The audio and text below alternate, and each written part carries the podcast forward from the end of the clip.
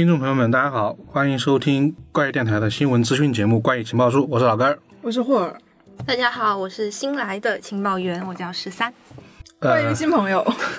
对，因为怎么说，我们应该又迎来一位情报处的，属于是播报员对，而且是常驻，好吧？一般都会这样吧，应该日后慢慢固定，好吧？下面这次是他就是我们第一次来录这个情报处，然后呢，这次的资讯节目呢是时间点大概是在六涵盖的信息在六月的下旬，然后呢，这其中呢，所有的一些影视类的资讯啊，还是比可能会比书籍的稍微就是多一点吧，然后也是一些开播或未未开播的一些呃消息。那我们就先说影视吧，因为好像影视和游戏的确实不少，有很多都是之前的一些续作。对，嗯，那我这边先说，嗯。我这有两个新剧的资讯，然后一个游戏的资讯。先说第一个日剧，叫《幺幺零紧急指令室》的第二部，七月十号播出。这个呃，这个日剧的第一部是二零一九年播出的，这个第一季就是翻拍的韩剧《Voice》。第二季由原班人马出演，是大谷太郎执导，主演是唐泽寿明和真木阳子。所以它到底是一个什啥？就紧急紧急指令室是一个嗯，这个紧急指令室就是一个部门，是呃，这些警察的使命是接到电话报警后三分钟到达现场，五分钟确认现场，十分钟内逮捕嫌犯。呃，这个部门的警察是凭凭着直觉和行动力，以及呃他们的推理能力来断案的，就是效率很高。呃，这个主角刑警通口张吾呢，是他的妻子是被凶手所杀，他决心向罪犯复仇，然后加入这个加入的这个紧急指令室。嗯，有点像那个日剧，我想不起名字了。互联婚礼箱和还有新垣结衣那个紧急救援室，是医院的一个那个 Cube 吗，啊，对对对对对对，那个也那就感觉是类似于那一种，他可能是要他要拍的是一个很紧张的一个时间状态下的每个人的这个这个工作状态。对对，这些这个紧急指令室的警察们就类似于特警，就效率很高，推理能力很强，应该情节是蛮紧凑的。我看豆瓣上第一部评分倒也还可以，你还可以是多少？六以上，可以直说六点多。啊，那六点多吧。这个就看大家的喜好啊，这这种类型其实每年还挺多的，不止这个不止这一个。嗯，对，下一个吧。然后下一个是一个游戏资讯，嗯，叫 AI 梦境档案的续作，呃，Nirvana Initiative 正式公布，预计二零二二年春季推出。哎，这个游戏第一部你们玩过吗？第一部也第一部倒是有玩，那但是没想到居然能出第二部，我有点惊讶。第一部你玩过？它就 AI 梦境档案嘛，就是因为当当时出还是挺火的，是是哪年的具体时间两两两年前有吗？两三年前，啊？那还挺就可能跟因为当它主要的一个梦境档案嘛，它其实就是去、有一个主要的游戏流程，就是去大家去那个嫌疑人的梦境里面去解谜，然后呢，那里面的场景就很诡异，比如说有一些就是和现实不符的一些逻辑吧，就有点超现实的感觉。对，然后呢，比如说里面的那种，呃，它第一个案子就我们是说前面的，它第一个它游戏教程里面的一个那个案子就是说你要进一个游乐场，它梦境是一个游乐场，嗯。游乐场里面死死了一个人，然后呢，游乐场你一进去，游乐场在天上，那个旋转木马在天上在飞，然后在不停的在旋转啊，嗯。然后你可能得怎么要你要怎么把这个东西给它拿下来，类似于这种操作很多，啊，它主要是一个对话，可能对话跟这种解谜打配合的话，可能我觉得对话，我个人感觉的话多一点点。然后呢，它这个 AI 呢，来自于那个它它那里面有个有一个设定叫 eyeball，就是日语的那个兄弟嘛，对，然后然后其其实是一个眼睛嘛，嗯。然后那个就是是就是它的一个主要的。对，就是主角他的那个眼睛，对。就换成了那个 AI 那个 eyeball，它既然它反正它就是辅助你破案的一个属于是一套系统的一个简略版，然后经常就陪着他来判断案。对，啊，那这个续作是续作的剧情讲述的就是六年前发现了一具只剩右半身的尸体，但是找不到尸体的左半身。六年之后，这个左半身突然被找到了，但是没有一点腐烂的痕迹。仿佛刚才都还活着。然后这个新上任的特别搜查官瑞希就和这个控制型 AI 机器人同同伴合作，开始着手调查这起连环命案这样一个剧情。哦，所以星座的那个主角就是探案的侦探变成瑞希。嗯，对，我觉得可能有两个，说不定。那瑞希在第一部第一第一季出现过吗？出现过，他是第一季战斗力天花板。哦，对，原来是这样。那那应该不会，瑞希他也会有一只眼睛，这就不知道了。这但装成个但是按照按照他这个设定来说，他必须得有一只眼睛，得得装那个 就是艾博同伴。其实我一直觉得中文的翻译挺好的，就很精髓，把日语的谐音谐音的那个感觉翻译出来了。但这个谜题我挺感兴趣的。但这个续作，你看这个叫 Nirvana，就是涅槃的意思，嗯，但是还可以期待一下吧。我觉得这个应应该买的人应该挺多的，就这个都是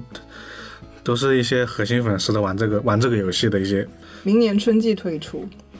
他这个谜题确实有意思，半半身尸体不见，这个尸体这个谜题很猛哥。嗯对，然后下一个吧，嗯，下一个也是一个呃喜剧剧集，是塞塞琳娜·葛麦斯、史蒂夫·马丁还有马丁·肖特主演的新剧，名字叫做《大楼里只有谋杀案》，这个是将于八月三十一号上线。哦，是这是一部就带有喜剧性质的犯罪剧集。这三个主演呢，他们是住在同一栋大楼里面的三名住户，这三个人都是对真实的犯罪有有一种特别痴迷，想完？成完美犯罪的那种感觉。对对对，结果有一天他们住的这座楼里突然发生了真实的谋杀案，结果他们三个是想在一起一探究竟。看人家那个预告片，他们还蛮精彩的，觉得，就很刺激，嗯，但是不知道为什么，我这就想起了一个，轮到你了。他这个，因为本来这种在移动建筑物里面进行这种犯罪的拍摄的东西，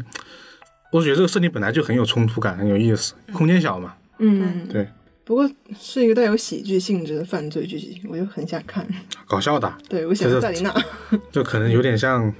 不知道为啥，就看这块了。自我感觉，就是我看这个描述，总感觉会变就变成那种概念棋那种感觉的，又是喜剧又是犯罪的。是啊，八月三十一号上线，这我也想看。对，这个是属于网络播出剧集哦。嗯，对。啊，我这边没了。好，下一个哦，好的，那我这边，那我就顺着，我也先讲一部喜剧啊，啊、日剧《女子警察的逆袭》七月七号正式播出。然后这这部这部电视剧呢，讲的是讲的是呃前王牌刑警藤圣子，然后是呃户田惠梨香扮演的。然后呢，突然就是空降在一个那种比较荒无人烟的那个派出所，然后那个派出所叫丁山派出所，然后和新人还有一个新人菜鸟刑警是永野芽郁演的，嗯然后呢，他们两个就一强一弱组成了一对，呃，组成一对派出派出所的巡警，然后主要讲的就是呢，他们两个人。呃，日常巡逻当中的互相帮助、互相支持、互相成长这样一个故事。就解决一些小的案件。可能会是从那种小的案件，然后嗯会会有一条主线跟出来吧。因为看剧情介绍的话，是说后面会呃揭秘呃那个王牌刑警为什么会到这儿来的一个原因对啊，为什么会来一般是这样的展开。是的，而就且就凭这两个主演，说实话，一堆人会去看。对，而且而且而且这部片的而且这部片的卡斯真的很。很吸引人，嗯就除了有户田惠梨香、永野芽郁，然后还有呃三浦祥平、啊西野七濑，还有释义。啊，失忆永不缺席在这种有美女的剧集里日面。本日本影视圈我最羡慕的男人。对，我刚刚就想问你会不会有失忆？对，而且而且他跟户田惠梨香和永野芽郁都有合作过。嗯，哦，对，之前是那个大大恋爱，大恋爱，对对，然后然后还他跟然后还他跟永野芽郁是演他女儿。有心愿结衣那个，哦，想不起来那个名字了，但我大概知道你说的是哪哪一个，就那个那个剧是他新垣结衣演他是是演他老婆吧？嗯，对，然后啊永野芽郁就演他的女儿。对，所以说就是失忆就是大家最羡慕的男人。而且这还是个喜剧片，所以失忆一般是吧？这种片子是的，他都会出场。对，而且它是改编自一部漫画，它是有一部原作漫画的，是同呃也是这个名字，而且那个原作的作者呢，他本身就是在日本当了十年的刑警。哦，那还挺挺真实的，很多地方可能。对，而且在日本的话，这部漫画也是蛮有人气的，所以说只要他好好拍的话，应该是挺好看的。嗯阵容确实挺让人期待的。对对，嗯，对，然后呢，我这边下一部还是一部呃影视剧，是一部港剧，嗯，呃《刑侦日记》。然后呃，六月二十八号在香港正式播出。然后它呃，但但是它在之前六月十五号呢，已经在优酷开始播出了。然后在我们录制节目的时候呢，它已经呃播出到了第十七集。然后它这个它的这个整个设定非常有意思，是一个全员神经病设定。天生对，精神分裂、多重人格。对他讲的就是啊、呃惠英红饰演的妈妈叫杨碧欣，然后她是有精神分裂的。然后呢，他就把他的儿子，就王浩信演的叫叶劲峰，吓成了 吓成了人格分裂，对，吓成了人格吓出来的病，对，吓出来的，就是说，就是说他的妈妈因为有精神分裂嘛，然后呢，就是被他的幻觉说要去毒死他的孩子们，对，然后就就是，然后就是在这个，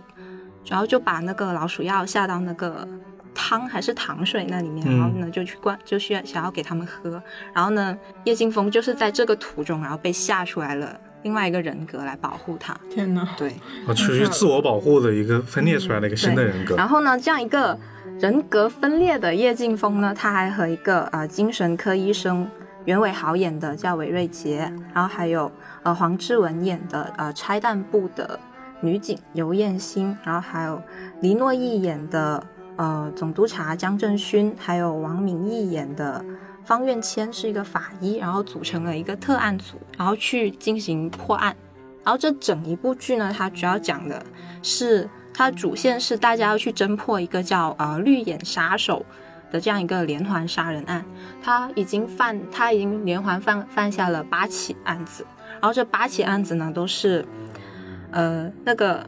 受害人都是有那个针对性特征的。对，然后他已经犯下了八起案子，但是一直都没有抓到凶手是谁。然后呢，大家都是一起来破这这个案子。然后呢，途中还交织着一些呃其他的支线案子，而且就是它里面的人员，像我刚刚说到的精神科医生啊，啊，然后那个拆弹组的女警啊，然后还有那个呃警察呀，都是有神经病的，我好想看全红眼精神病。对，全部都是有精神病的。每个都有啊。对，对，所以而且病症是不同的，对，所以所以呢，大大家都说，就是这这部剧不应该叫做《刑侦日记》，应该叫做《神经病日记》。但这种这种特别能看出他们的演技，这种全员就是有精神分裂，或者说有，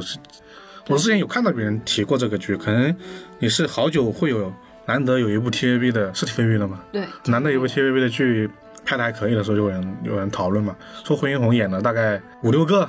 对，他说后面会分裂出来六个人格，对，然后说演的就是很好，对，很精彩，因为我也在追嘛这部哦，剧。你有在看是对，吧？我在看，超好看，很上头，超级上头，而且它是有那种，就是微微有一点恐怖、有点惊悚那种感觉，因为它有一些镜头突然间吓你，吓你，而且而且他们的，而且就是看他们一群演技比较好的人在那里飙戏，真的很过瘾。而且我觉得他这个也挺感兴趣的，就是他同时有什么拆弹专家，有有法证对，还有什么一个法证昆虫专家。我觉得他这种这种合作的破案的形式我还挺喜欢的，就是每个人的为什么会有昆昆知识虫专家？点不一样。就是呃，他这个昆虫应该就是研究的他，因为那些尸体嗯，尸体上面会有那种哦蛆、那种东西，然后对，就研究那种。就是腐烂之后的一些一些东西，是的，反正我这种大家都有个自己的专长在合作的，然后有一个人比较聪明把它串在一起的那种，挺感兴趣的。嗯，我也想追。是的，真的，强烈推荐。嗯，好，而且他现在他的表现都还不错，在豆瓣的评分还有八点二那么高。嗯，挺高了。对，对，就是只要他结结局不拉胯，就肯定是今年表现的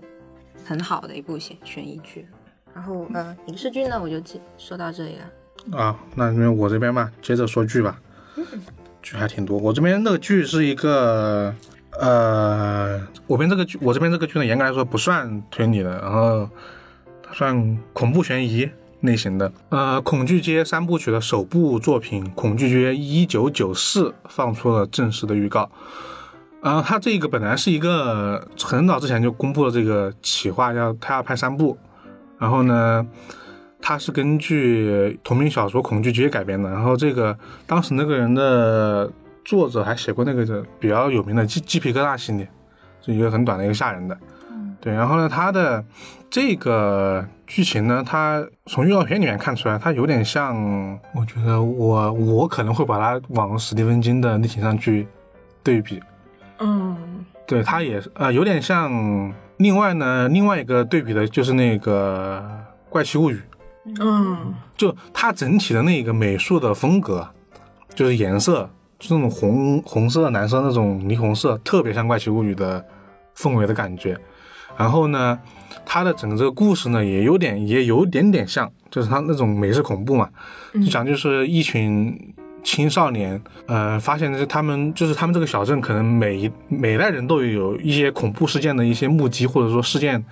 的经历，但是呢，这些经历呢，其实都是相关性的，就是其实一直在存在的。但是这几个探索这几个秘密的这个青年呢，发现少年吧，啊，发现几个秘密的少年就发现说，他们肯定是下一个这个被袭击的一个目标，就。这种由少年去，就是青少年去探索这种秘密和恐怖的，就是所以会让我感觉到像《怪奇物语》和《史蒂芬金》，就这个原因。嗯，就你像你像《小丑回魂》的那个剧情，也是一堆人去有点好奇心的青少年去作死那种感觉，他这个也是。然后他因为他的团队本来就是《怪奇物语》团队做的，所以这个其实很多之前《怪奇物语》的粉丝们都很期待这一部剧集的一个播出情况。嗯，对，它这是三部曲。对，这三部，对，所以他这是只他只是他第一部嘛，嗯，对他第一部才才就是开始发了一个正式的一个预告片，就那个预告片的色调就真的很怪奇物语，就是他们之前说是怪奇物语的团队做的，然后我还想说会做成什么样子，发现那个预告片一打开，满满的怪奇物语的感觉，就风格很像，就可能有一点像有一点点改动嘛，可能，但是整体的那个风格是很像的，这个就看看后面后续的一些。预告片和剧集吧，因为他现在还没有说一个具体的上线时间。嗯嗯，然后第，然后我说，那我就下一个，下一个有具体时间，呃，是老熟人，谁？东野圭吾。啊，他呀。对，根根根据东野圭吾的同名原著小说《假面之夜》改编的电影《假面之夜》啊，正式公公布它的正式预告，然后呢，定档于日本的九月十七号。上映这个《假面之夜》呢，之前是有过上一部的嘛，上一部叫《假面饭店》。对，然后呢，下面呃那个小说其实也是有三部曲的，是《假面饭店》《假面前夜》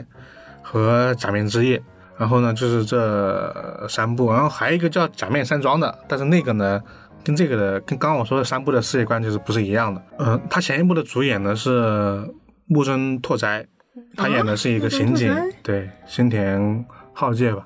当时木村拓哉好像还来中国宣传过，我忘了。这几年因为事儿啊，没有，因为当时是《信条》上映的时候，在国内还是在日本还是同步上的，反正在国内可能晚一点。去年的事儿。然后，然后当时他还上了一个采访节目，上了十三幺，哈，是为了宣传这个，是宣传这一部还是宣传另外一个，我忘了，可我可能记错了，但是我记得当时他有上过十三幺。他可能不是宣传东京大饭店吧？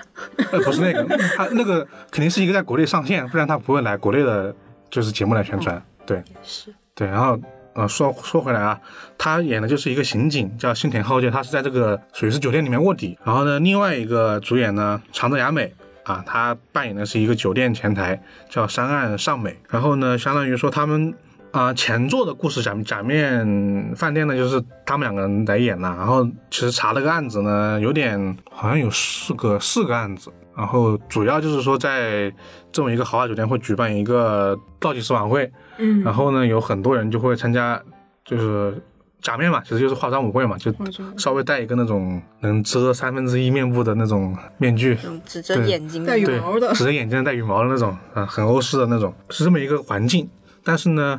相当于说木村拓哉这个角色警察呢，他就知道说这里面有一个凶犯在这个五万人这个里面，嗯所以他来就是为了查这么一个案子。然后呢，他整体这一个风格能够另外一个版本的布达佩斯大饭店那种感觉，因为他要拍那种酒店嘛，所以他会拍很很多那种酒店的侍应生和服务生的那种礼仪啊，包括说一些就很多那种很细致的一些规范吧。然后他整个构图也是，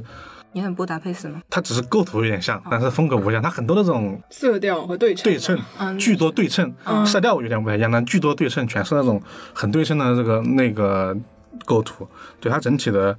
就看的有一种，我当时看觉得还是挺高级的，就是那种高级饭店的那种感觉。酒店，对，然后他这一次这个呃新作呢，其实还是由这个木村拓哉和长泽雅美来演的嘛，这个是没有变的。然后呢，还是新加了很多新的一些演员。现在公布的这些卡司有，像哪个是我说出来可能大家知道的？田中美奈实，你有听说过吗？是一个在 B 站上有放了一个综艺，有点心机又如何啊，的那对个对对姐姐，对对对对，那个姐姐就是人是大概这么多，然后剧情呢，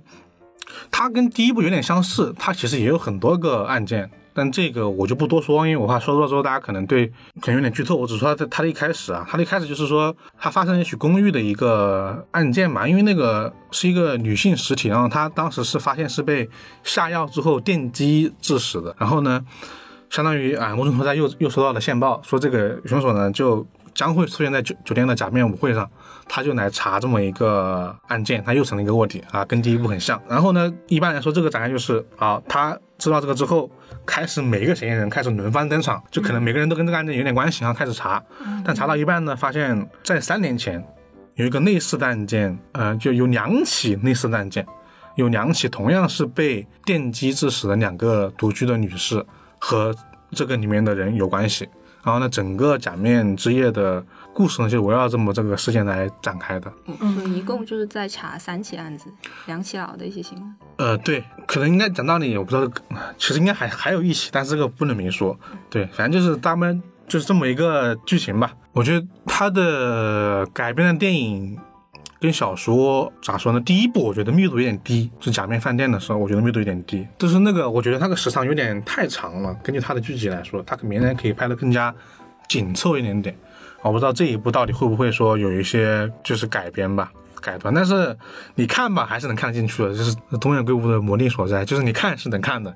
你看的还是会会被它很吸引。是你看完之后，你可能有点就是。好像这个故事好像也没讲那么多这种感觉，嗯，是但是我觉得就我来说，冲着乌镇拓哉跟长泽雅美，我也要去看啊。对确实，对，然后我这边第三个是一个游戏，呃，冒险探索游戏《迷宫大侦探》，它的 PC 版本在六月二十二号正式发售了。对，然后它同时它的它预计说它那个 NS 版本、Switch 版本的，呃，预计在七月十五号，然后自带中文，对，这很关键。嗯，它改编的那本这个《迷宫大侦探》改编的一本书，我们不知道是不是讲过一次。叫什么？迷宫大侦探皮埃尔有没没吗？我想不起来，就感觉他的他那个，因为他那个游戏的画风就是那种法国小人书那种感觉，啊，就你们把钉钉那种画风再再再再再粗糙一点那种感觉。因为它的它改编来自于一本一本书，是我刚刚说那本书《迷宫大侦探皮埃尔》，本来是日本很畅销的一本解谜书。不叫解谜书，就是那种游戏类型的书籍吧。对，然后它的游戏的主体就是说，呃，玩家将扮演这个大侦探皮埃尔，然后呢，你要去走十个那种迷宫，对，然后这个迷宫的图很大，就是人也很多，你感觉那个就全是人，法国版《清明上河图》那种感觉，对，然后呢。你要在里面，而且不止说这个迷宫了，你在里面还要找很多那种线索，就比如说某个墙角可能放了一幅画，然后这幅画你看了之后，它会有一个你剧情里面的一个主线索会提示给你，然后很多这种地方是藏在这个地图的呃里面的，然后呢，你要通过这些线索，然后走迷宫去找出这个游戏里面的大道。叫 Mr. X，然后这相当于是这是你的一个主要的游戏过程，然后在里面你还可以有一些很多。呃，收集任务，然后隐藏任务，包括一些成就任务吧，大概大概这么多。我觉得主要还算算一个迷宫解谜吧，其实卖的还不便宜。然后我这边最后的这个就这么一个游戏了，对。然后呃，刚刚说了这么多影视和游戏，然后下面就该每回固定的出版社方面的资讯。然后呢，我们刚刚不是说东野圭吾永不缺席，这次他确实也没有缺席。东野圭吾啊，又出新书了。刚刚只是他的老旧书的改编电影，这次呢是他的新书，是吧？是的对。呃，十三说一下他这个新书到底是啥？东野圭吾的新书《无名之丁》呢，在六月份已经出版了。然后这本书除了是一本新书，然后这本书里面还有一个新侦探，叫做神尾无史。这是最大噱头了，这好像是一个，就是难得终于又写了一个新的侦探系列。因为大家之前知道，之前就是那两个人嘛，对，一个公一郎宫一郎，加上宫一郎和伽利略伽利略嘛。他这个侦探是一个什么样的身份设定？他这个侦探呢，俗，如果通俗点来说呢，就是个二六子侦探。他这个他这个侦探，他的身份啊、不是和和正统的侦探一一点关系都没有，嗯不能说一不能说一模一样吧，可以说是毫无关系了。他是一个呃魔术师，而且他的人物设定是那种有点有点痞里痞气的那种帅大叔，对，而且他破案呢就不是靠那种呃传统的那种寻找到什么蛛丝马迹来探案，而是那种、而是用他那种野路子，他的一些嗯，莫名其妙的人脉，对，对于那种人情世故的直觉，啊，还有啊。他的魔术，然后再加上他的套话技巧，对，来来探案的，社会人侦探 是吧？就是那种很对，因为我当时好像有看他们的宣传图，忘了是不是，呃，那个宣传图写了就是一个那个他的那个侦探那个身份在在那一边，然后旁边有很多他那个关键字的职业吧，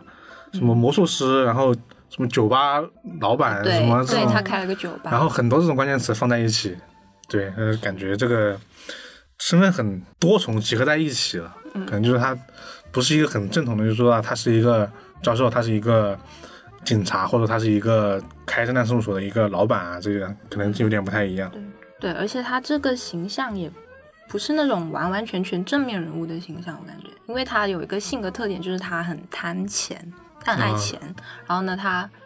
然后还有他就是会，就因为他会魔术嘛，就是呢，他能够就是顺手牵羊。啊有点小市民的特点。对，就是可以，就是顺顺过来一些，就比如说，呃，前面他就顺了那个警察木木警部，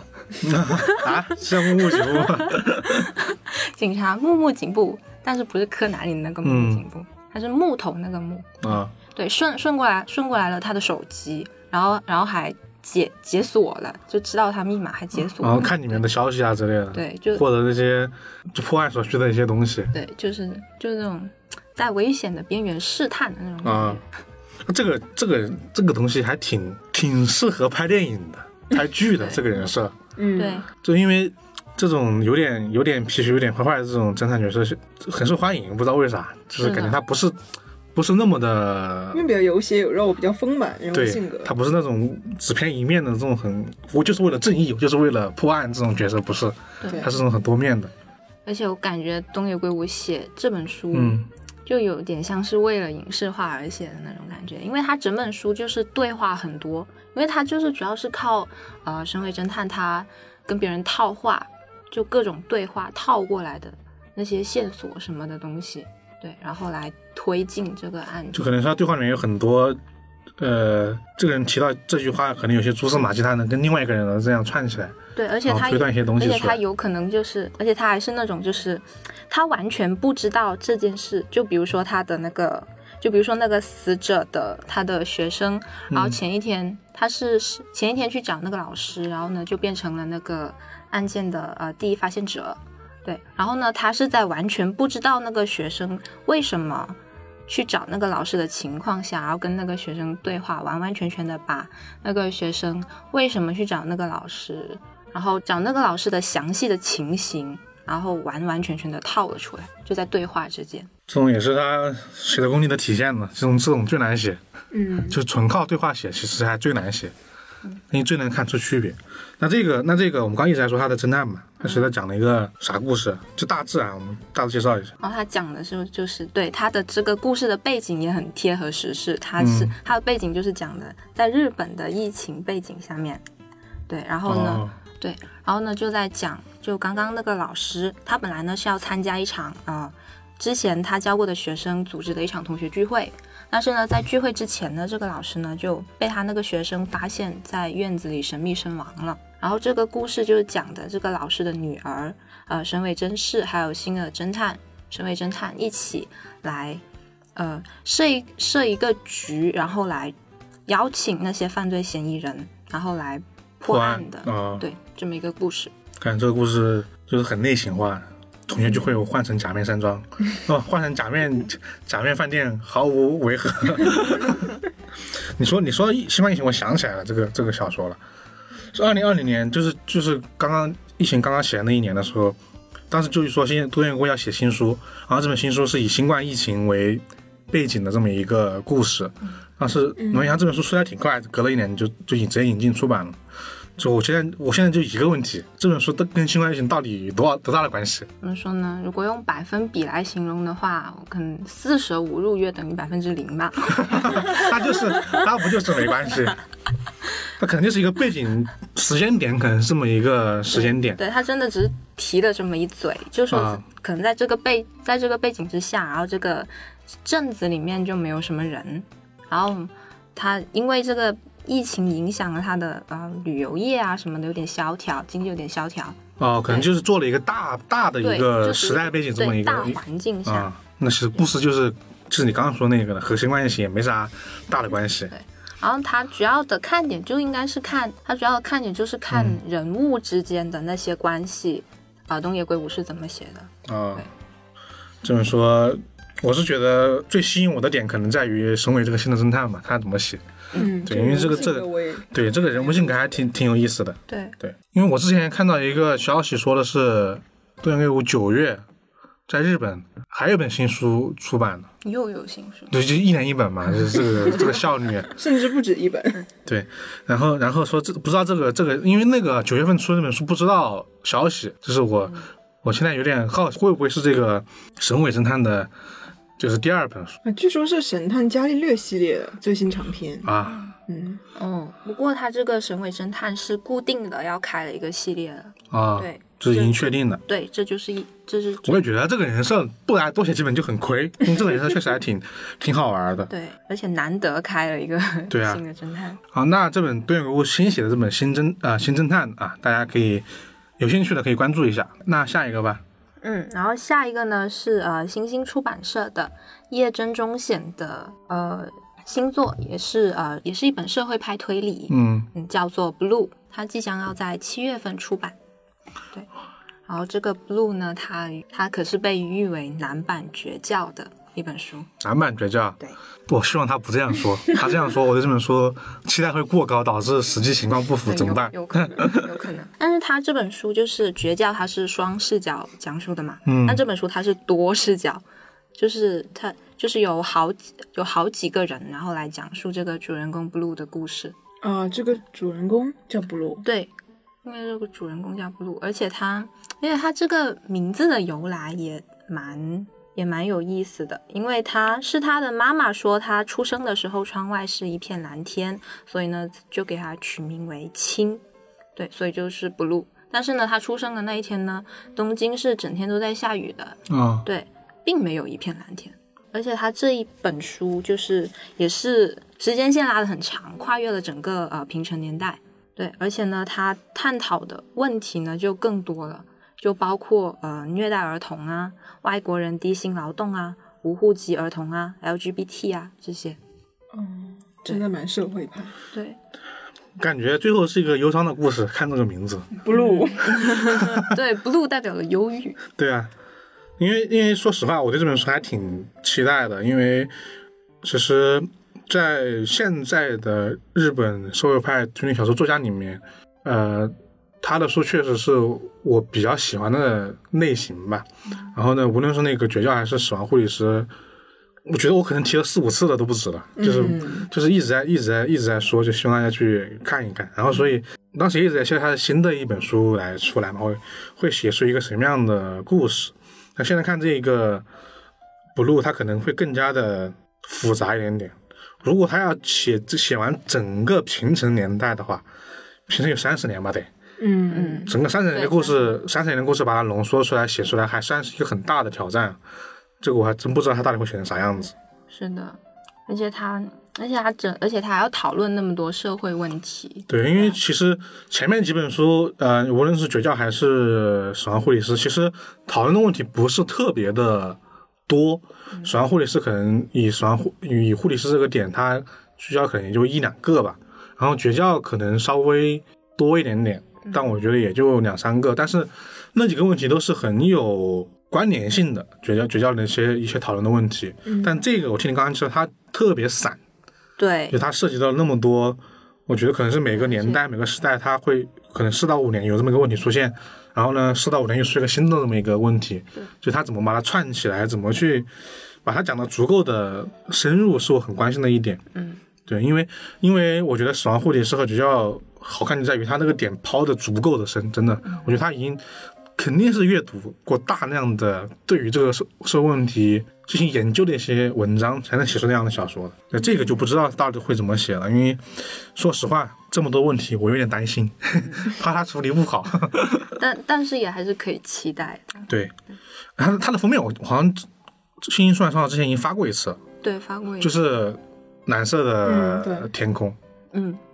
对，很很简单的一个对封面，。很简单。所以说我当时看了封面，我觉得这是个悲伤的故事，因为真的真的是忧郁的蓝，不是那种晴天的蓝哦。对，就看着就关的意思。对，对看着就让人就是心情很沉闷的那种。对，那那个封面的蓝色选就是那种那种那种情形的那种感觉的蓝色。嗯那关于这个 blue 还有更多的要介绍的部分吗？嗯，我这边没有了。哦，那你还有一些其他的其他出版社的资讯吗？也没了。嗯好，下一个。呃，我这边有两本书要介绍，第一本是来自一页的一本书，这个一页呢是一个独立的出版品牌，主要是出一些呃文学啦、社科嗯类的，还有文艺的书籍。呃，之前他们出了一套三岛由纪夫的一套书，你看到那个我看到那个很好看？对对对，那个假如是封面就是对书的颜值要求比较高的，我觉得你就算不看，你也可以买回来收藏一下。对对那套书做的很有日式文学的那种美感吧，封面。对对，一叶他们出的书都挺好看的。然后这本呢是鲁迅的经典作《铸剑》的全新图像版，七月出版。这个鲁迅的《铸剑》可能，如果你们不太记得，介绍一下。对，这个《铸剑》是由呃东晋的甘宝《搜神记》里面的三王墓改写的。《搜神记对干将莫邪，记得吧？哦这个我们中学的时候语文课文是吧？有有一篇。那它就其实是属于故事新编。对啊，就是鲁迅的故事新编收录的。对，我觉得你要你要这样介绍，因为听听你说改编自什么说神奇，那应该就是故事新编了。对，》。嗯这故事内容应该我们都学过，就是呃，楚王派干将莫邪铸一把铸剑嘛，嗯然后他们三年才铸成，然后楚王一怒就杀了这个干将。他们当时是铸了两把剑，一把是雄剑，一把雌剑。然后这个干将，只把雌剑献给了楚王，还有一把雄剑就自己自己在保存。然后干将和莫邪的儿子呢叫眉间尺，他的儿子长大之后呢，莫邪就跟他说，就是你的父亲是为楚王所害的，要为父报仇这样。然后他就下定决心去刺杀楚王。然后期间呢，遇上遇上了一个侠士叫燕之敖，呃，这个燕之敖就是想为这个眉间尺报仇，跟他说，呃，把你的这把雄剑借给我，然后我还要你你自己的头颅。然后这个眉间尺为了报仇，就把自己的头颅和宝剑都献给他。这个燕之敖去见楚王的时候，拿着这个眉间尺的头颅，就是取得了楚王信任嘛。啊，然后把这个眉间尺的头扔进了旁边一个鼎里面，就是在煮，就是在煮他的头。结果趁着楚王不备，他也砍下了楚王的头，在就是放进这个鼎里面。这个是原版故事吧？对，这是原版的。然后，呃，之后呢，这个燕之敖知道自己活不成，也拔剑自刎，然后这个三个头就都掉进这个这个鼎里面。所以后来这些大臣分不清哪个是楚王的头，就把这个三个头就葬在了一起。所以这个《搜神记》里面这个小说的名字叫《三王墓啊，》，就这样。其实鲁迅的这个改编呢，基本是还原了这个原著的故事，只是。呃，在后面主头的这个环节，鲁迅就是添加了很多就自己的想象嘛。一些符合当时新时代的一些东西。就鲁迅改编肯定要一些时代性嘛。对对，是把那个三个头主头的主头的那个情节，鲁迅是加了很多自己自己的内容，就那个三个头在在水里面怎么打、怎么打、怎么撕咬这样。觉得你刚刚说它是一个什么版来着？说这个它应该你刚刚介绍它不就不应该不是一个纯文字版了，这是这是对对，是全新图像版。就是每一页都是有图的，画有画的对。对对，是呃，这个绘画的作家是叫西九，是这个九零后的绘本作家。嗯，嗯嗯，就这个它更像一个绘本咯。对对对，就是图画和文字结合嘛。嗯，然后因为这个故事是以图画为主。对，因为这个故事其实不长，然后这个铸剑呢是鲁迅的故事新编里面特别具有鬼气和现代性的故事，然后就看怎么和这个先锋的绘本作家的图画进行碰撞嘛。我这书还没还没出版，但是我看他们这个有一些图片，就是我觉得还挺吸引人的，就色彩非常浓烈的。啊、就很有那种就是传统的那种志怪的那种嗯，画风，这样。对，就是那种志怪异闻那种画风。哦，然后我看那个这个绘本作家西九的微博上面有一些介绍他怎么创作这这个铸剑的，是当时也是因为疫情期间，二零年初他在家里就是完成了这个铸剑的绘画过程。我觉得鲁迅的书咋说呢？我觉得这这两年好像大家又很又重新在关注鲁迅他的他的各种文章吧，比如说那个 B 站不是那个啥智能 UP 主那个智能路障有个嗯唯独夜话系列嘛，就是讲讲鲁迅的。然后呢，意外的就是我，因为我很早之前看那个系列的时候，我还我没想到他这个系列的后面点击量会那么高，就每一期都好像好几百万，大家都那么高，就是特别关注鲁迅的这个文章的这个里面的超越时代性的一些思想吧。嗯，然后呢，确实自己虽然说可能文化理解力就是没长多少，但是但是因为年龄增长之后，嗯，对鲁迅的书的看法就完全不一样了。我觉得这个那很厉害。再多说一句，然后主要是这个插画也很精美。我觉得这本书大家去那个豆瓣，或者说我们等等到等我们那个文字版的详情出来的时候，大家看一下那个书的封面，你你就会想买这本书，因为，这本书的封面你能看出那个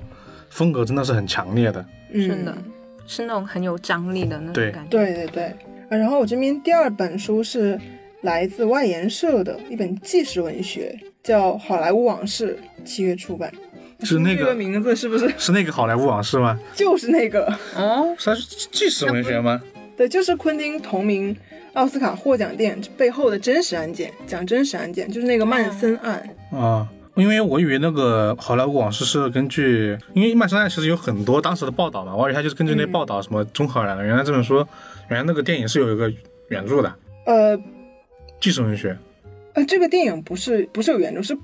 昆汀这个电影当然是加入了对啊，我就说他那个就是和他电影重合的部分有多少嘛，大概就这个意思。还是说这个好莱坞是只记载了曼森案的？对，只是记载了曼森案，啊应该我觉得只是因为昆汀这个电影，所以起了这个名字吧。所以他主要还是就是讲这个曼森嘛，玛丽莲曼森，哎，不是不是不是，查尔斯曼森，我说成那个摇滚歌手了。查尔斯曼森这个案件，但是当时哎，你们看那个《好莱坞往事》那个电影没？看的，我看了之后就就刚看完的时候有点很懵，就好多东西我都不知道，包括当时的历史背景啊什么之类的。就我是假如说的好莱坞往事，我看的时候我有提前去看那个曼森的一些一些案件报道，因为好多人说你假如不看的话，你对这个电影的观感会差一些，因为你差太多了，对，因为你不知道他在讲啥看，不懂。对，因为他他其实突然就讲了一起属于是曼森案的一个主体情节吧，对你给大家介绍一下。对，主体情节就是当时一一九六九年的八月九号，然后嗯沙朗塔特，主要就沙朗塔特遇刺嘛，被被在他的别墅里被杀，当时他已经有八个多月身孕了。这沙朗塔特大家可能不熟悉，但是他是呃著名的导演罗曼波兰斯基的当时妻子，对，这啊，所以当时属于是应该属于是头条了吧？这种，嗯，肯定是头条。还 是在那种属于是美国富人区的富人区的别墅里面嘛。对啊，对啊，当时这个杀人案的发生，在美国，就是某种程度上反映了就是上世纪六十年代的危机，也象征了某个时代的终结嘛。那个时候是流行嬉皮士文化，嗯，然后这个他们当时那个属于是那么那么几个人，属于是嬉皮士文化里面的一波狂热分子。对就他他们就是崇拜这个查尔斯曼森。对，这个查尔斯曼森呢，就是一个连环杀手嘛。他出生一九三四年，然后活了挺大岁数，一七年的时候在狱中自杀。他当时呢，经常说自己是耶稣转世，然后身边追随了很多年轻富有的中产女性。实际我们翻译过来的话，就这个这个人就是邪邪教领袖，然后呢，旁边一堆他的教徒，就为他的话，他的话就是相当于什么天意生意这样，听他说嘛，他说什么就干什么这种感觉。嗯，对，当时在当时的那个美国吧，但当时那个呃，罗曼·波兰斯基的妻子被杀这个事件，我是一早就知道，但是当时我看的那个就是网上写的，好像我我以为是由于罗曼·布兰斯基拍了一部电影讲嗯，邪教的，叫呃《罗斯玛丽的婴儿》，好像是因为这个电影触怒了呃曼森和他的那些教徒，教徒，所以才去就是去杀了他他家人。因为那那时候罗曼·布兰斯基恰好不在家，所以就躲过了一劫。但其实这本书它本身其实在，因为我们听到的曼斯案其实都更多来自于在传传说对传闻和那种报道，就真实性其实挺挺少的。相当于这本书它就是是在还原说曼森案当时到底是一个什么样的前因后果。啊，那这本书呢是有两个作者，第一个作者叫嗯。文森特·布辽西，他是当时曼森案的检察官，哦，对，然后还有一个作者是叫科特金科特金特里，他是曾经两次摘得艾伦坡奖的一个作者，就他们两个合写的。一我一个人提供他的就是可能一些珍贵的真实真实的史料，另外一个人来写这个故事。对对，是从呃曼森家族进行杀戮啊，到调查呀、到呃他们的犯罪动机之类之类，都在这本书里有详细介绍。还讲了就是曼森为什么被奉为精神领袖，然后曼森狂热的现象就反映了当时怎样的一个美国。我觉得曼森案这个事情确实挺有时代标志的，因为我们说回到就是好莱坞好莱坞往事这部电影嘛，对，大家知道昆汀拍就想拍一下自己心中的过去的已经现在已经不存在的好莱坞嘛，但是呢，昆汀就把这个曼森案的这个这么一个事情放到了电影很很很关键的一个高潮的戏的一个段落里面来，就是你就会想为什么他要把一件杀人案放到，就是他他作为好莱坞，他视为好莱坞的时代标志的这么一个一个一个代表上面来，其实一个挺，我当时还是一个挺好奇的事情的。对对对，可能对昆汀来说也是某个时代的终结。对，你最后看的那个电影结尾的时候，我还有点意犹未尽，这就结局了吗？当时他其实是稍微改编了一下那个曼森案的情节嘛，嗯，对，对，因为曼森案就不知道大家会不会会不会要去看这个电影啊？但是好像我不得不说，他后面写的是相当于他们布拉德皮特饰演那个角色，他是阻止了曼森案的发生的，其实是对，他正好碰到了这几个呃曼森的几个信徒来杀人，然后呢他一个人哇单挑。单挑了四五个吧，然后整个场面非常的昆汀。非常的昆汀，是这部电影里面就是大家所认知的昆汀的那个风格里面最昆汀的一部分了，对就是就是各种大片的感觉，打架，然后很很狂野，用喷火器用喷火器去喷所有的那种人啊、建筑物啊那种那种感觉。他是他是把这一段进行了一个改写的，但实际上的实际上的事件就是没有他的电影里面拍那么那么。戏剧化了，就是刚刚我们开头也说了，就当时那个沙朗塔特是真实的，就是死掉了的嘛。嗯，他这本书，我觉得他出的目的就是说，你假你假如不看这本书，那你可能就看不懂好莱坞往事。但我觉得你反而说，你看这本书，你得先看看好莱坞往事，因为一个呈现的是一个影像和他们那个时代对这个时代的一个记忆的一个风格，另外一个是一个更真实的一个案件嘛，就一个一个更有戏剧性，一个更真实一点的。对，这本书是很严肃的纪实文学，还获得了爱伦坡年度犯罪纪实奖。哦，嗯，他可能就真实的记录这个这个案件本身的一些东西了。对，就是一手资料还原了这个曼森案件的始末。对，大家现在不都挺挺喜欢看那种讲历史上罪案的嘛？对，对，那大家不就可以看看这个？因为有了很多讲历历史罪案的，嗯，他的资料其实也并不是第一手资料，但他这个是检察官的资料，我让我挺感兴趣的。应该挺好看但这种方式也确实很美国，美国的各种法官、检察官以及总统们都喜欢干这事儿。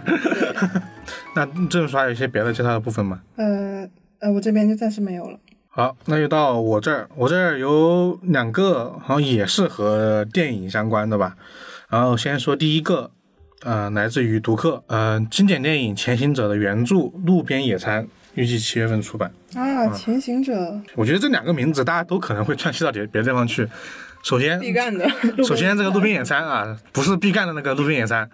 但是毕赣起这个名字是致敬他。呃，因为这个这个渊源有点长，怎么说呢？这个我们刚刚我们刚刚介绍说的是经典电影《前行者》的原著《路边野餐》是因为呢，这个《前行者》呢是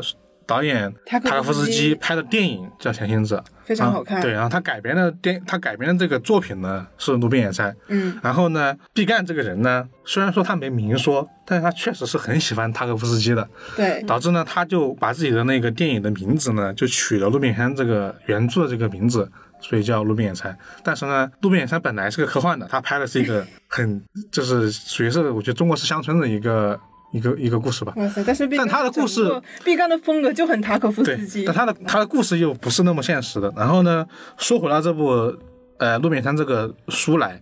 这个书呢属于是呃苏联当时七十年代的一个科幻小说吧。因为当时其实当时苏联的科幻小说特别厉害，对，呃，就是比可以，我觉得和美国属于是不分上下的嘛。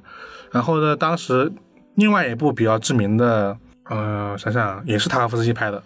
飞向太空》，嗯，飞向太空，嗯，索拉里斯星，对。然后其实当他们当时苏联的一些科幻文学是有很很有自己的一些特色的。嗯，然后呢，这个《路边野餐》呢，就是当时的两个科幻作家所写的一部作品。嗯、他们是那个，因为当时那两个人是一是一对兄弟，叫那个斯特鲁加茨基，是吧？对，应该是这样断句，就，两个两个字的断。然后呢，斯特鲁加茨基啊，是这这这六个字，大家可以看那个具体的文字。然后呢，这两个人当时他们被称为那个俄罗斯的科幻泰斗，其实也就是前苏联嘛。然后呢，世界科幻文坛的双子星，因为这两个人其实写了很多，呃，很很经典的科幻小说。然后呢，《路边野餐》就是这其中的一部。嗯、这本书是一九七二年写的，它的具体的具体的故事其实写的就是说，就是外星人神秘造访地球，但是呢啥也没干就走了。嗯但是他留下了就六个属于是高辐射、高污染的这么一个区域吧。嗯然后呢，但这个区域里面就有就有很多怎么说，算是对于人来说是一种保障，因为里面有很多外星人的高科技文明。嗯就比如说，可能它里面就是一个破烂，但是你捡回来也能卖出很很高的一个价钱。嗯然后呢，他小说里面的人物呢，就是说一个经典的俄罗斯硬汉醉汉相结合的这么一个人，他就去这么一个区域里面去捡破烂啊，是其实就是里面淘金嘛。然后呢，当时有很多人都去都去干那么一个活，但是呢，然后呢。他们这个活相当于一你要背负很高的一个风险，因为你可能会被辐射所感染啊，可能会遭到一些莫名的一些外就是外星文明的一些危险。嗯然后呢，属于这个职业，它的它的收入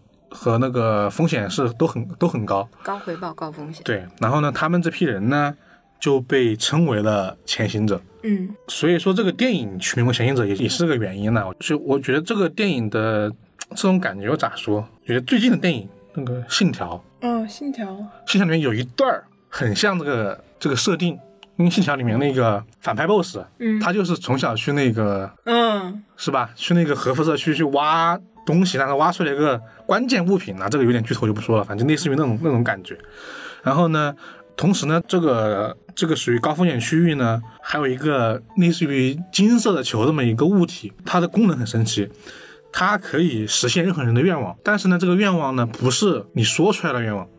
是你内心里面最真挚的愿望。就是他他的可以感受到你心里面想的东西，对对。对然后帮你实现。对，塔可夫斯基的潜行者就是用了这一点来做了一个很关键的一个设定，就是他的潜那个潜行者的剧情有一段就是说，那个好像是弟弟吧，他本来想救他们哥哥的一家人，他的口述是这样说的，把他们全部救活，嗯。但最后呢，他拿了很多钱，但他他内心其实是想要钱的。然后这个人主角就很很折磨啊，因为发现自己原来其实就并不想救自己的哥哥们一家人，这种这种这种设定就被就被就被拍出来了。所以说，呃，因为这个这个设定本身吧，就特别的吸引人，我觉得。对啊，嗯是，对，对这种经典的去探险探险故事加外星文明这么一个设定，嗯。然后呢，我觉得它被称呼为世界科幻文学的经典之作，是因为它影响的特别特别多的人。首先，它这个小说因为给了塔可夫斯基改编，然后当时他们的两个这两个作者也去改编了这个这个剧本，然后呢，因为这个小说本身和这个电影，它影响了后世很多人的一个创作。就我觉得我们刚刚说的《信条》其实是一个灵了，感来源，对，然后呢，嗯、包括说二零七年一个游戏叫《潜行者》，这个可能游戏玩家嗯可能知道，这个《潜行者》的它的游戏全名叫《潜行者：切尔诺贝利的阴影》，这是它游戏的全名。嗯，但它游戏的很多重要的设定其实跟这个《潜行者》是呃属于是有致敬的部分，它也是说人去一个核辐射区去去探险，然后呢，他们这个公司后来出了一个游戏叫《地铁二零三三》，然后呢，这个游戏讲的就是说俄罗斯全部还是诶苏联还是俄罗斯，反正就经历一次很大的一个核爆，嗯，导致全俄罗斯的地域里面都有很多这种高风险的核辐射的地区，但那里面还生活了很多人，他们就得不停得出入这些这些区域呢，去去继续生存下去，这种设定就很多。嗯，啊，比如说我们刚刚说的 B 站，那不说了，就他也受到了这个影响。然后呢，据说啊，有人会对比来说，就是说有一个日本动漫动画叫《来自深渊》，挺好看的，推荐一下。嗯他的故事就是说，在这个世界里面有一个很大的坑，这个坑里面就比如说地下一层、地下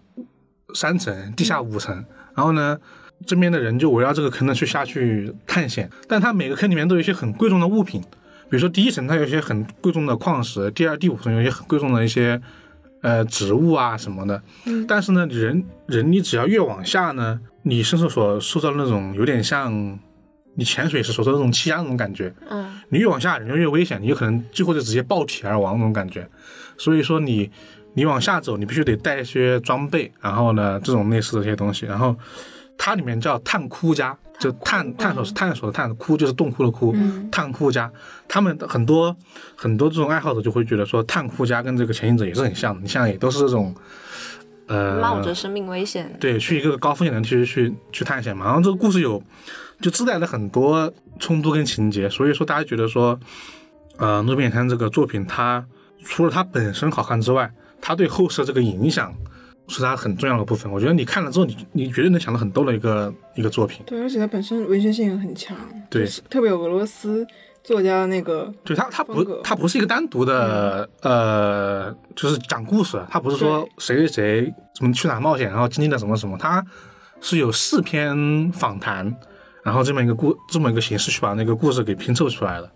对，它这个形式也挺好玩的。这本书其实不厚，薄薄的不厚，，对，因为它其实说的故事其实并不复杂，对，然后呢，这个这本书呢，呃，因为是读客出了吧，大家对这个封面大家就就是稍微忍一忍啊，我也觉得封面不太好看，反正这个我觉得这个主要还是故事里面的东西，对，然后这是这么一个作品啊，哎，那我有一个问题啊，那为什么这本书要叫《路边野餐》呢？就听你刚刚介绍故事的内容跟这个标题八竿子打不着。我我我自己觉得就是就是一开始就是外星人来了之后，遗失野餐留下很多东西，然后他又走了，然后人类呢，我留下的东西在一直在一直在探索。我自己是这样的一个理解，他其实算是外星人的意思是路边野餐，因为外星人其实就是来了之后啥都没干就走了，嗯但是他他就留下留下这么点点东西之后，但是人类呢对这个东西却一直在争斗和探索吧，是这么一个东西。然后但这本书《路边野餐》，就我们刚刚说到的《潜行者》，它其实和电电影差别很大，大家不要抱同样的故事去那个。潜行者用了一个设定而已，对，结局都不一样。对，然后这就是这本《路边野餐》啊。那下一个肯定是最后一个，啊，来自于磨铁的一条资讯。呃，拿井修介继检察方的罪人之后的又一力作《希望之罪》啊，在五月出版。希望之罪，哎，上期，哎，子怡介绍那个东野圭吾的那本叫希望之线，啊，对，嗯、这两个差别挺大，一个有希望，一个没希望。对，因为这本书，因为呃，这个先说这个《简单犯罪人》吧，因为这个这个电影电影是在国内上映过的，对。同同名电影，对，我还去看过。对，咋样？嗯，不太好描述，嗯你这个呃一下就是，就是哦，我看这部电影的时候我是嗯。迟到了，我迟到了一会会，然后我才进去，嗯。然后出来的时候我就会我在想，怎么我没有错过它，啊、会有一点后悔。就看完之后就会满头问号。对，因为他这个人就是社会派推理的一些小说吧，然后他主要的其实更多的是对一些问题的探讨。然后呢，当时电影的主演木村拓哉跟二宫和也嘛，是的就就这两个人其实还是让很多人去电影院的。我觉得可能大家因为这两个人跟跟这个电影的期待会有所不太一样。然后呢，嗯、这本书它应该是一个很浓度很高的社会派，嗯它基本上没有什么轨迹的部分了。对，对，然后呢，所以它主要探讨的就是正义这个命题。啊，这个可能得先说它的故事。嗯，对，因为这个故事我觉得就是是那种你就算知道故事情节如何发展，但是呢，你还是会往继续想往下看那种类型的书。它就是说在奇遇县啊有这么一个呃，在一个奇遇县的一个汽车汽车的后备箱发现了一个少年的尸体，然后呢。这个尸体呢，跟就是跟一个家庭有关。这个家庭呢，是一个一个叫史川那个人，他当他在当地经营一家那个建筑设计工作室。嗯，然后呢，他的老婆呢是一个前出版社编辑。然后呢，结婚之后就在就在家里面做一些编辑的，可能就是不是那种在职的，可能家里面工作那种类型的。他们的儿子呢，就和这个案子有关，但是呢，他儿子失踪了，就是你不知道他的儿子，就他儿子没有任何的消息。然后呢，他们也不确定这个儿子到底是不是被害的人。怎么说？就是他们不确定他们的儿子到底是凶手还是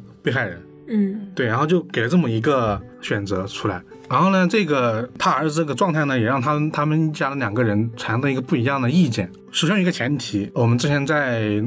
哪一次提到过，就是日本啊，对这种家里面出了罪犯这种形象呢，嗯，哦，是在《今生梦想》里面说过，哦对，整个日本社会呢，假如你家里面出了这么一个杀人犯，那么很抱歉的，对一你你得道歉，二嗯。你的这个工作室的名声啊，就他爸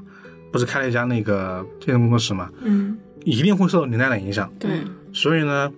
他可能就会没有工作，没有收入，不去支撑这个家庭啊，类似这些东西。呃，所以呢，他的父亲首先他相信自己儿子的自己对儿子的这么一个教育，嗯他觉得他儿子不可能是这么这么一个犯罪的人，所以他觉得他儿子是一个受害者，是死者。嗯然后呢，但是他但是他母亲呢却不一样，他希望的是作为一个母亲，作为一个对这种更加本能的那种东西，他希望自己的儿子活着。嗯但是他儿子活着呢，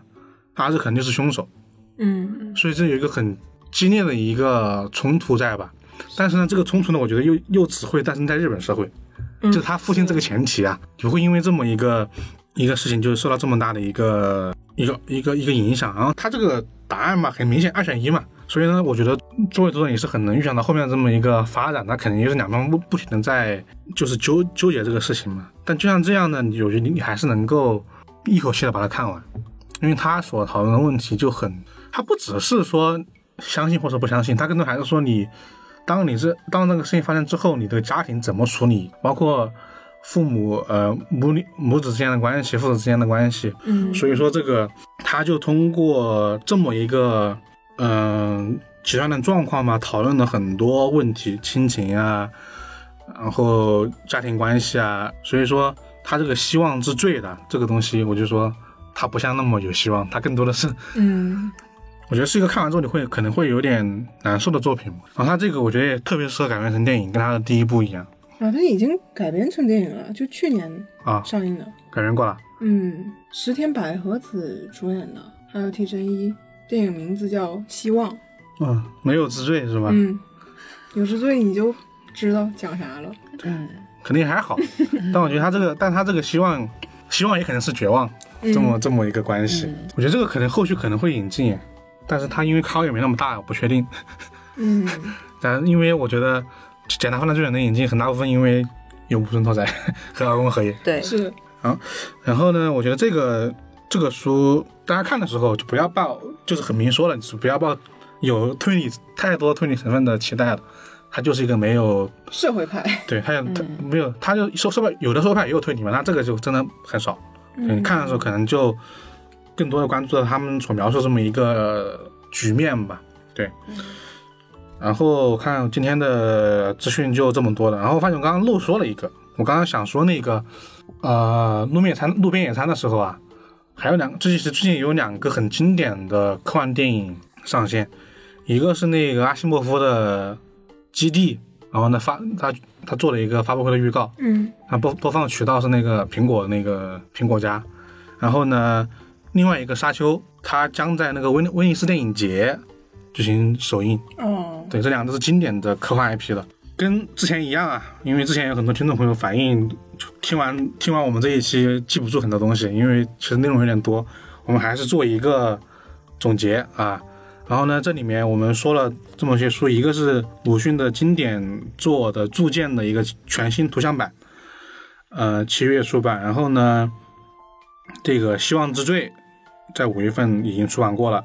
然后呢，《路边野餐》也是在预计在七月出版。好莱坞往事的纪实文学，纪实文学《好莱坞往事》也是在七月份出版。然后呢，东野圭吾的新作《无名之钉》也是在七月份出版。然后呢，呃，绝交的作者这个新作《Blue》也是在七月份出版。然后呢，还有一些电视剧，包括就是说《刑侦日记》、女子警察的逆袭、幺幺零紧急指令室、大楼里只有谋杀案，然后恐惧街和电影《假面之夜》，这可能都在六月份和七月份的这么一个时间播出。游戏《AI 梦境档案》的续作和《迷宫大侦探》啊，都是一个是 AI 梦境档案，预计在二零二二年就是春季，春季。然后呢，这个《迷宫大侦探》呢已经发售了，大家现在就可以去 Steam 买了。呃，Switch 呢版本在七月十五号发售。对今天情报处所有内容的一个总结。嗯，对，不知道大家听完之后有没有自己感兴趣的一些内容？我个人最感兴趣的是路边野餐吗？哦，不录，对，路边野餐是吧？这是这个东西，不知道自己能不能看得下去，是一个怕自己有点不太适合这个俄罗斯文学呃，我最感兴趣是这个《希望之罪啊嗯，嗯，然后我感兴趣的话是铸剑还有 blue，啊对。好，那呃，如果大家有自己感兴趣的内容，欢迎大家在在评论区和我们留言。然后呢，我们怪电台的上一期是一个新的栏目，叫“不在场证明”啊，是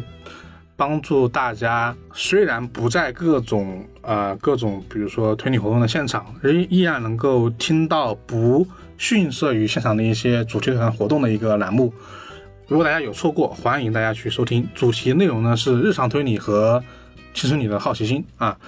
啊。另外，如果大家想对我们怪电台的内容有一个更深层次的讨论的话，欢迎加入我们的怪异电台听友群。大家只用搜索“怪异故事”的公众号关注，然后在后台发送“电台”或者“听友群”，就可以获得一个入群的方式了。好，广告终于打完了，好多。对，然后这以上就是我们这一期怪异电呃怪异情报处的全部内容了。好，大家拜拜，拜拜，下期见。下期见。 If I did, it would sound like a hundred symphony. The sun went to descend from the sky just to see with all of its light and glory. You and me, can't you see? We could change all of history. When the crowd parts and I find your face, it's only you I'm seeing.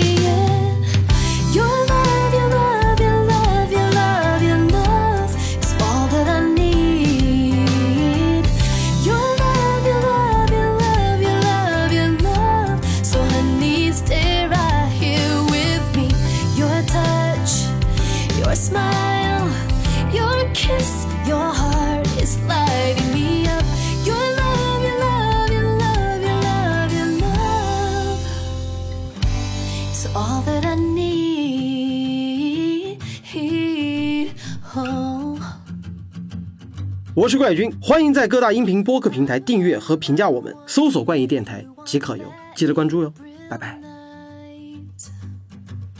I was cold and you knew it. You'd ask me if I'm alright. Then you reached for my hand, held it tightly in yours, and neither of us could say a thing. But the look on your face to me it meant.